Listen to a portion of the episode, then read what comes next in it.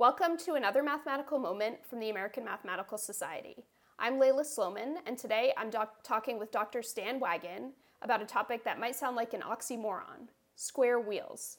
A new example of a square wheel recently debuted in London in the form of the Cody Dock Rolling Bridge. A special track allows this bridge to roll upside down, making room for boats.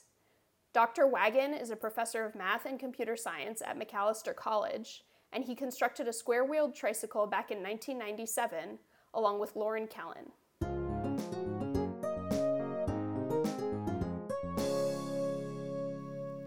Dr. Wagon, thank you for speaking with the AMS. Um, maybe you can start by telling us how can a square wheel possibly roll? Right. Well, um, of course, a round wheel rolls pretty well in a straight line. Um, and, and first, you have to understand what roll means. Roll in this context means that if you were sitting on a tricycle with square wheels, you would not go up or down. You want to just go smoothly. So, from your perspective, it should feel like a normal uh, bicycle or tricycle. And that can be done uh, with a road of a certain shape. So, here is actually the, the first model I had made around 1994. And you can see the road consists of a bunch of linked arches. And a cube here will very happily roll down, and the center of the cube does not go up or down. Of course, the road has to be a, a special shape, and we can go into that. Um, mm-hmm. These arches are catenaries. A catenary is what you get when you hang a chain. Imagine just hanging a chain. It forms a, a curve called a catenary. And the curves mm-hmm. here are inverted catenaries. Turn, turn them upside down. Um, yeah, mathematically, what is a catenary and how did you figure out that that was the right shape?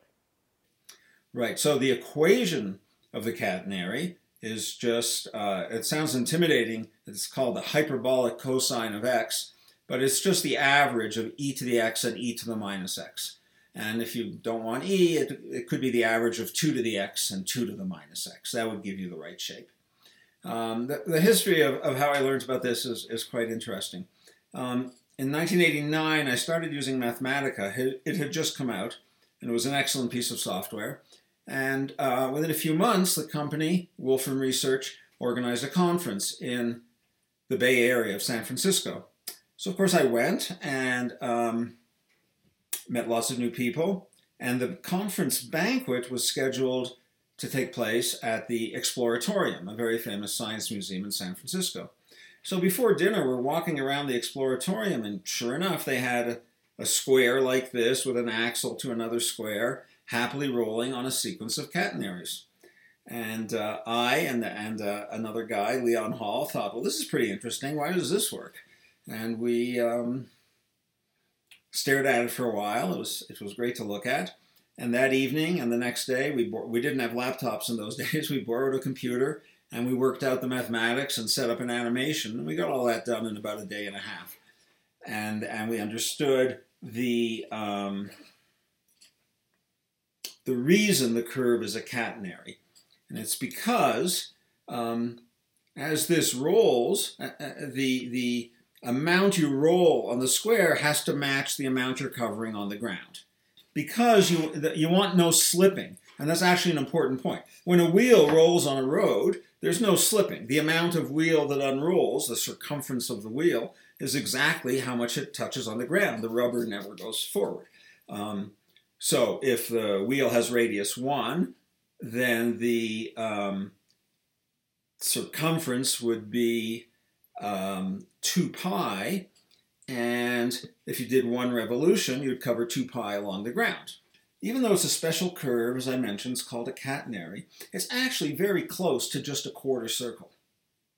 Mm-hmm. This is not far from just being a bunch of circular arcs, exactly a quarter, because this has to be 90 degrees. So you have 45 degrees there and 45 degrees there. Um, well, um, a fellow had the idea that maybe the Egyptians used this to move big blocks of stone to make the pyramids. And I believe some big quarter round pieces of wood have been found. So it's quite possible you could move a 5,000 pound stone by putting quarter circles down and moving them in front, like you would do with logs normally, and mm-hmm. get this thing to move quite a distance. Why did you um, decide that you wanted to build a, a, tricycle specifically? I learned about the mathematics of the problem, and a friend here uh, made this nine inch model for me, and mm-hmm. uh, it all works just fine. And mm-hmm. then another friend, uh, Norton Starr at Amherst College, mathematics, sent me, he, he made, without telling me, a model's about this big. So that was nice. he mm-hmm. sent it to me. And then it was mm-hmm. natural to think, well, gee, we could just make a real bicycle out of this. And um, mm-hmm. it should work. So we, a neighbor of mine, the fellow you mentioned, Loren Kellen, uh, was good with mechanical things, and we purchased a tricycle, cut it in half. It has to be just the right length. The wheelbase has mm-hmm. to be just right. He made a 25 foot road that came in three seven foot pieces. Mm-hmm. And you tie those three pieces together, and you can have a nice a nice ride. And so uh, we had that open at Macalester, And then a few years later, we, we made some improvements. We bought a better tricycle. The road stayed the same, but we got a slightly better tricycle. And we put an odometer on it to measure how far it went. It went something like 15 miles in a year. So students would ride this thing multiple times a day. It's only 25 feet, and um, and uh, it got a, it got a lot of uh, use. Yeah, so let's talk about uh, this new rolling bridge. Maybe you can just uh, tell us like what is it and how does it work? I almost fell out of my chair uh, a couple weeks ago when I got an email from the architect uh, saying they had built a bridge based on this idea. It took about seven years from conception to installation. Now, I, the architect uh, Tom Randall Page, he had the idea of doing it, um, and I guess when he looked up square wheels, then he saw my work, my bicycle, my papers, and he realized that it could be done. So let me say what this bridge is doing.